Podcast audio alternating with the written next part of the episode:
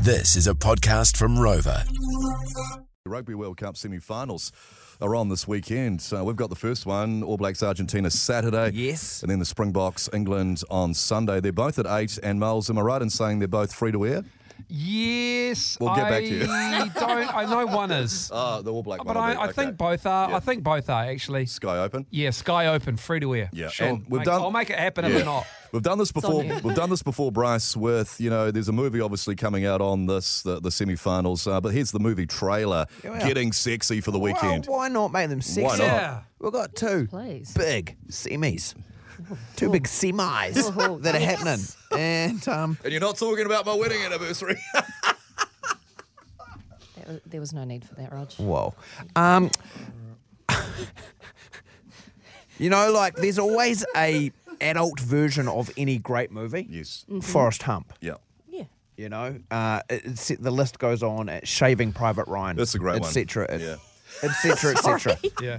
And with so many examples that Yeah. Oh, there could be for these four teams that are in there. I mean, Guzzler alone, if that was a movie, Brody would tell it. I know. Hmm. Dirty Sanchez. Oh yeah, of course. Sanchez Yeah. uh, players in the Argentina team. Um, Ruck my bock. Yes. Careful with that one. Should we? You want to hear the new trailer I'd as we love to. head into the Please. weekend of two big semis? Yeah. From the creators of Saturday Night Beaver and Throbbin' Hood comes a semi like no other. Watch as the All Blacks take part in 15 guys, one cup.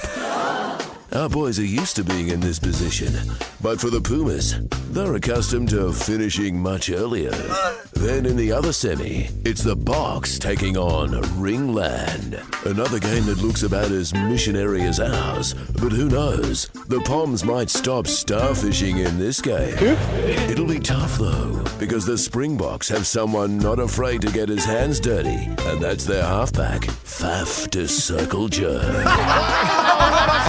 Is it speed you like? Then what about their outside back, Willie LaRue? He's so sexy, we didn't even need to change his name. What a night it was. but the boys we're really here to see are the All Blacks, led by their fearless skipper, Ram K.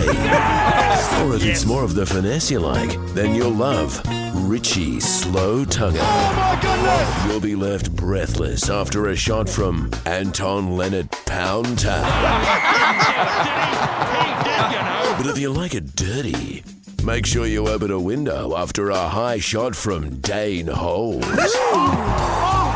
Or a collapsed scrum from Terrell Low Sacks. oh, yeah. So make sure your head's in the right position this weekend as we near the climax of 15 Guys, One Cup. It's in the City of Love, so who knows how dirty it could get.